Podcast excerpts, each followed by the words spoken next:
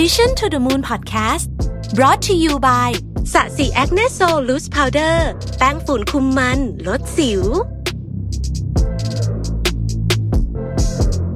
สวัสดีครับ ยินดีต้อนรับเข้าสู่ Mission to the Moon Podcast นะครับ คุณอยู่กับรวิศ หาญอุตสาหะครับ วันนี้ผมเอาบทความจาก Financial Times นะครับ ชื่อบทความว่า five pandemic truths that defy intuition นะฮะ หรือว่าอาจจะเรียกว่าเป็นข้อเท็จจริงเกี่ยวกับโควิดที่ฟังแล้วมันอาจจะขัดกับความรู้สึกหน่อยหนึ่งก็อาจจะแปลอย่างนั้นก็ได้นะครับแต่บทความบทความนี้เป็นบทความในเชิงความเห็นนะคือมีการใส่ข้อเท็จจริงเข้าไปด้วยแต่มันก็มีการตีความอะไรหลายอย่างเหมือนกันนะครับ เราลองไปดูว่ามันมีอะไรบ้างนะครับ อันแรกนะครับเขาบอกว่าการที่ผู้ป่วยในโรงพยาบาลส่วนใหญ่ได้รับวัคซีนแล้วเนี่ยอาจจะเป็นสัญญาณของความสำเร็จ ที่พูดแบบนี้ก็เพราะว่าสมมติเราได้ยินข่าวว่าเนี่ย ตอนนี้มีผู้ป่วยอยู่ในโรงพยาบาลเนี่ยสมมติมี 100%เนี่ยนะครึ่งหนึ่งได้รับวัคซีนแล้ว ฟังดูไม่ค่อยดีใช่ไหมครับ คือที่เรารับรู้มาตลอดเนี่ยก็คือว่าถ้าฉีดวัคซีนแล้ว ก็ไม่น่าจะเข้าโรงพยาบาลเนาะอันนี้คือ อันนี้คือสิ่งที่เราอาจจะรับรู้นะครับ แต่ว่าในความเป็นจริงเนี่ยอย่าให้ตัวเลขมันปั่นหัวคุณนะฮะลองนึกถึงเมืองเมืองหนึ่งเมืองเมืองนี้มีประชากร 1 ล้านคน นะฮะตอนยังไม่มีวัคซีนเนี่ยอัตราการเข้าโรงพยาบาลของผู้ติดเชื้อเนี่ยคือ1%สมมติติดหมดเลยนะฮะติดหมดเลยล้านคนเนี่ยก็คือในโรงพยาบาลเนี่ยมีคนนอนอยู่หมื่นคนนะหนึ่งเปอร์เซ็นต์นะครับโอเค ทีนี้เวลาผ่านไปนะครับ เมืองเมืองนี้นะฮะคนฉีดวัคซีนได้ถึง 9 5 0 0 0 0 คนเนี่ยก็คือฉีดได้ 95%แล้วจ้าวัคซีนที่ว่าเนี่ยนะฮะป้องกันการเข้าโรงพยาบาลได้ 95%เหมือนกัน พูดง่ายก็คือ คนฉีดวัคซีนร้อยคนเนี่ย อาจจะมีคนที่ติดแล้วก็อาการแบบต้องเข้าโรงพยาบาลเนี่ยห้าคนจากร้อยคน ทีนี้มันก็จะมี 2 กลุ่มที่เหลือใช่ไหมจะแบ่งเป็น 2 กลุ่มคนตอนนี้กลุ่มแรกคือ 9 5 0 0 0 0 คนที่ฉีดวัคซีนแล้ว กลุ่มที่ 2 คือ 50,000 คนที่ยังไม่ได้ฉีดวัคซีนนะครับโควิดมาปุ๊บคราวนี้ฝั่งที่ยังไม่ได้ฉีดวัคซีน 50,000 คน ก็จะมีคนเข้าโรงพยาบาล 1%ก็คือ 500 คน ถูกไหมฮะฝั่งที่ฉีดวัคซีนไปแล้ว 950,000 คน จะมี 9,500 คน ก็คือ1%นะฮะ ติดโควิด แต่ใน 9,500 คนเนี่ยอย่างที่บอกคือมีเพียง 5%เท่านั้น จาก 9,500 คนเนี่ยที่ต้องเข้าโรงพยาบาลก็คือ 475 คน ผมพูดนี้ใหม่นิดนึงนอาจจะฟังดูงงนิดนึงนะครับ โอกาสเนี่ยในการติดโควิด ฉีดวัคซีนแล้วโอกาสติดเท่าเดิมก็คือ 1%ก็คือ 950,000 คนเนี่ยก็มีโอกาสติดโควิด 9,500 คน แต่ไอสิ่งที่เปลี่ยนไปก็คือ เดิมทีเคยติดโควิด สมมติต้องนอนโรงพยาบาลหมดเลย100%เนี่ยตอนนี้คนนอนโรงพยาบาลแค่5%สำหรับคนที่ฉีดวัคซีน ในกรณีของเมืองนี้คือ 475 คนนะครับ ถ้าเป็นแบบนี้นะฮะในโรงพยาบาลตอนนี้จะมีผู้ป่วย 500 คนที่มาจากกลุ่มที่ยังไม่ได้ฉีดวัคซีน 50,000 คน และผู้ป่วย 475 คนที่มาจากกลุ่มที่ฉีดวัคซีนแล้ว 950,000 คนนะครับ เวลารายงานข่าวเราจะรายงานว่า มีผู้ป่วยเนี่ย975 คนในโรงพยาบาล ประมาณครึ่งหนึ่งฉีดวัคซีนแล้ว ฟังดูไม่ดีเนาะแต่ในความเป็นจริงเนี่ยผู้ป่วยในโรงพยาบาลเนี่ยเหลือ 975 คน จากเดิมถ้าเกิดไม่มีการฉีดวัคซีนเลยจะมีผู้ป่วย 10,000 คนนะฮะนี่คือ ตัวเลขที่มันถูกโยนใส่เราเยอะมากบางทีเราสับสนเหมือนกันเพราะฉะนั้นต้องระวังเรื่องนี้นะฮะนี่คือข้อที่ 1 ข้อที่ 2 คือเรื่องของ herd immunity นะครับ herd immunity จะยังไม่ใช่จุดจบของโรคระบาดในครั้งนี้นะครับคำว่า herd immunity herd แปลว่าฝูงใช่ไหมก็คือคนจำนวนมากในกลุ่มนั้นเนี่ยมีภูมิคุ้มกัน ซึ่งมันก็มาจากหลายสาเหตุนะฮะมาจากฉีดวัคซีนก็ได้ มาจากเป็นโควิดติดแล้วหายแล้วก็ได้นะครับ แต่ว่า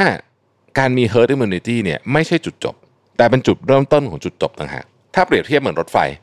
รถไฟวิ่งมาทางตรงๆ อันนี้คือเชื้อโรคนะฮะพอเจอ herd immunity ปุ๊บเนี่ยมันจะเหมือนเนินนะฮะรถไฟก็ยังวิ่งต่อนะฮะแต่ว่ามันก็จะช้าลงนะครับจนในที่สุดก็จะหยุดนิ่งนะครับเพราะฉะนั้น herd immunity เนี่ยเป็นจุดเริ่มต้นของจุดจบของโควิด -19 นะครับไม่ใช่ว่ามีปุ๊บแล้วมันจะจบเลยนะฮะข้อที่ 3 การใส่หน้ากากนั้นสำคัญ แต่อาจจะไม่ใช่สาเหตุที่คุณคิดอย่างเดียว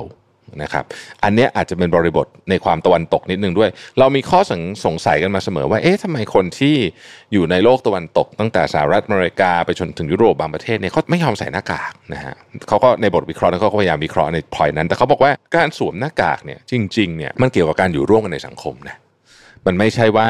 เป็นเรื่องของ โรคอย่างเดียว ไม่ใช่เรื่องของสาธารณสุขอย่างเดียวนะครับเขาบอกเนี่ยเวลาเราเดินในถนนเนี่ยเราแยกไม่ออกหรอกว่าใครฉีดวัคซีนแล้ว หรือเราไม่รู้หรอกว่าใครไม่ยอมกักตัวหลังจากที่ไปสัมผัสมานะฮะเราไม่รู้ด้วยซ้ำว่าใครเสี่ยงสูงไม่เสี่ยงสูง แต่เราแยกแยะได้ว่าใครสวมหรือไม่สวมหน้ากากอนามัย อืมเพราะฉะนั้นเนี่ยการสวมหน้ากากอนามัยเป็นหนึ่งในสัญลักษณ์ เป็น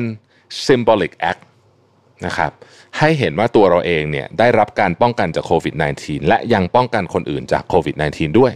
หรือถ้าเติมอีกคำนึงก็คือมีความตั้งใจที่จะให้ตัวเองเนี่ยได้รับการป้องกันจากโควิด -19 และมีความตั้งใจจะป้องกันคนอื่นจากโควิด -19 ด้วยนะครับการสวมหน้ากากอนามัยจึงมีความสำคัญในเชิงการได้รับการยอมรับทางสังคม ไม่แพ้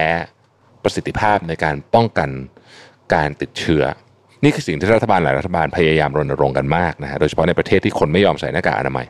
ข้อที่ 4 นี้ผมว่าน่าสนใจ ตอนนี้กำลังมีการทำ research นี้กันเยอะเขาบอกการล็อกดาวน์เนี่ยแทบไม่มีความจำเป็นเลยทำไมถึงเป็นแบบนั้นนะฮะเขาบอกว่าในความเป็นจริงแล้วเนี่ยถ้าไปดูเรื่องของเศรษฐศาสตร์พฤติกรรมเนี่ยนะครับเเขาพบว่าเมื่อคนได้รับข้อมูลเกี่ยวข้องกับโรค ความกลัวต่อพยันตรายของตัวเอง ของคนกลุ่มหนึ่งจะทำให้คนเหล่านั้นล็อกดาวน์ตัวเองอยู่แล้ว ก่อนที่จะประกาศจากรัฐบาลซะอีกนะครับ ในขณะที่กลุ่มหนึ่งที่พยายามจะล็อกดาวน์เขาเนี่ย แต่บางทีเขาทำไม่ได้นะฮะหมายถึงว่าเขายังต้องออกมาทำมาหากิน ต่อให้ประกาศล็อกดาวน์ต่อให้เขากลัวแค่ไหนก็ตามเขาก็ยังต้องออกมาอยู่ดี แล้วมันก็จะมีคนอีกกลุ่มหนึ่งที่ล็อกดาวน์ก็ล็อกดาวน์ไปเถอะนะครับยังไงฉันก็จะออกมาปาร์ตี้นะมันคือมันจะมีคนพวกนี้ซึ่งหมายความว่า จริง ๆ การประกาศล็อกดาวน์เองเนี่ยไม่ได้มีผลเยอะเหมือนอย่างที่ภาครัฐอาจจะคิดนะครับ ผมขอเว้นไว้ประเทศหนึ่งแล้วกัน คือประเทศจีน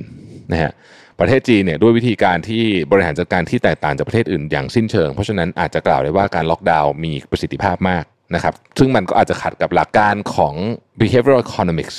ของฝั่งตะวันตกนะฮะวิธีการที่ประเทศจีนทำต้องต้องต้องบอกงี้แล้วกัน เห็นด้วยไม่เห็นด้วยไม่เป็นไรเพราะอันนี้คือความเห็นนะครับผมก็สงสัยข้อนี้เหมือนกัน ผมรู้สึกว่าล็อกดาวน์ในบางโมเมนต์ในบางจังหวะมันมีประโยชน์นะครับแต่ว่าอ่าละนี่ก็คือความคิดเห็นของผู้เขียนนะฮะข้อที่5ก็คือว่าโควิดเนี่ยถ้ามันเกิดเวลาอื่น มีแนวโน้มจะรุนแรงกว่านี้เยอะ คือเขาบอกว่าเนี่ยตอนนี้เรามีผู้เสียชีวิต official 4 ล้านกว่าคน ซึ่งก็ถือว่าเป็นเรื่องที่เศร้ามากเนี่ยนะครับตัวเลขบางตัวเลขก็บอกว่าไม่ใช่ 4 ล้านหรอก 20 ล้านนะฮะแต่ว่าผู้เขียนเนี่ยบอกว่าเฮ้ยจริง ๆ เนี่ย มันมีโอกาสไปได้หลักร้อยล้านเลยนะ ถ้าถ้าเกิดเหตุการณ์เหล่านี้ขึ้นเช่นหนึ่งถ้าตู้มารอบแรกเนี่ยเป็นเดลต้าตอนนั้นก็เสียชีวิตกันเยอะจำได้ไหมครับ ที่ยุโรป แต่ตอนนั้นเนี่ยมันเป็นอูฮั่นบ้างยังเป็นอัลฟาบ้าง มันไม่ดุเดือดเท่านี้คืออัตราการติดเชื้อมันไม่รุนแรงเท่านี้แล้วตอนนั้นเราไม่มีอาวุธอะไรเลย อาวุธเราตอนนั้นที่มีอย่างเดียวก็คือล็อกดาวน์อะ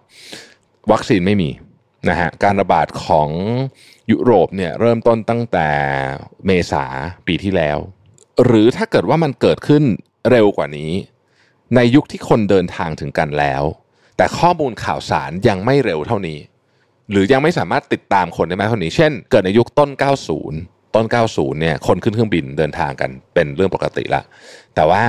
ข้อมูลข่าวสารอาจจะไม่เร็วเท่านี้ มีข่าวลือ มี fake news อะไรได้ง่ายกว่านี้ control ข้อมูลข่าวสารได้ได้ได้ยากกว่านี้ ก็อาจจะเกิดความเสียหายอีกรูปแบบหนึ่งนะครับ เออโควิด -19 มันอาจจะเป็นอีกรูปแบบหนึ่งอาจจะรุนแรงในอีกแง่หนึ่งคือมันอาจจะทำให้รุนแรงแบบเมอร์สก็ได้ ถ้าเป็นแบบนั้นการระบาดอาจจะไม่แพร่หลายเท่านี้ แต่ว่าอาจจะมีคนเสียชีวิตเยอะกว่านี้นะครับ อย่างก็แต่เขาบอกว่านี่แหละ ภายใต้วิกฤตอันนี้เนี่ยผมคิดว่าคอนเซปที่ชัดเจนมากที่สุดก็คือ no one is safe until everyone is safe ก็คือไม่มีใครปลอดภัยหรอก จนกว่าทุกคนบนโลกจะปลอดภัย นะครับเราจะเห็นว่าทำไมการระบาดที่ประเทศอย่างเมียนมาเนี่ยคนถึงจับต้องมากตอนนี้ประชาคมโลกเนี่ยมองเมียนมาเนี่ยนอกจากจะเป็นเรื่องไอ้เผด็จการทหารแล้วก็เรื่องหนึ่งนะฮะหลังจากแต่งตั้งตัวเองเป็นนายกรัฐมนตรีนั่นเรื่องหนึ่งแต่ว่าสิ่งที่คนมองมาก ๆ เลยก็คือเฮ้ยน่ากลัว เพราะมันมีวิกฤตการเมืองซ้อนอยู่ ถ้าเมียนมาเกิดการกลายพันธุ์เป็นสายพันธุ์ของตัวเองขึ้นมา อาจจะรุนแรงมากก็ได้นะครับแล้วมันก็แน่นอนฮะ ชายแดนมันปิดกันไม่ได้หรอกนะครับชายแดนเมียนมาไทยเนี่ยสามพันกว่ากิโล คุณไม่มีทางอะที่คุณจะล็อกได้หนึ่งร้อยเปอร์เซ็นเช่นเดียวกับฝั่งของจีนแล้วก็อินเดียนะฮะเกิดหลุดเข้าไปปุ๊บ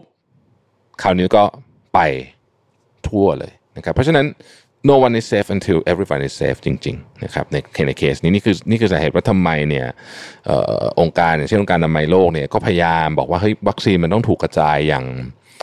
คือพูดง่ายคือไม่ไม่ไม่ควรมีใครกักตุนวัคซีนไว้อะเพราะว่ามันต้องถูกกระจายอย่างเท่าเทียมเป็นธรรมมากกว่านี้แล้วกันต้องใช้คำนี้นะครับ ก็เป็นกำลังใจทุกท่านนะฮะที่ต่อสู้กับโควิดอยู่นะครับ แล้วก็ขอให้รักษาสุขภาพให้แข็งแรง ขอบคุณที่ติดตาม Mission to the Moon นะครับเราพบกันใหม่พรุ่งนี้ สวัสดีครับ Mission to the Moon Podcast Presented by สะสีแอคเนโซลแป้งฝุ่นคุมมันลดสิว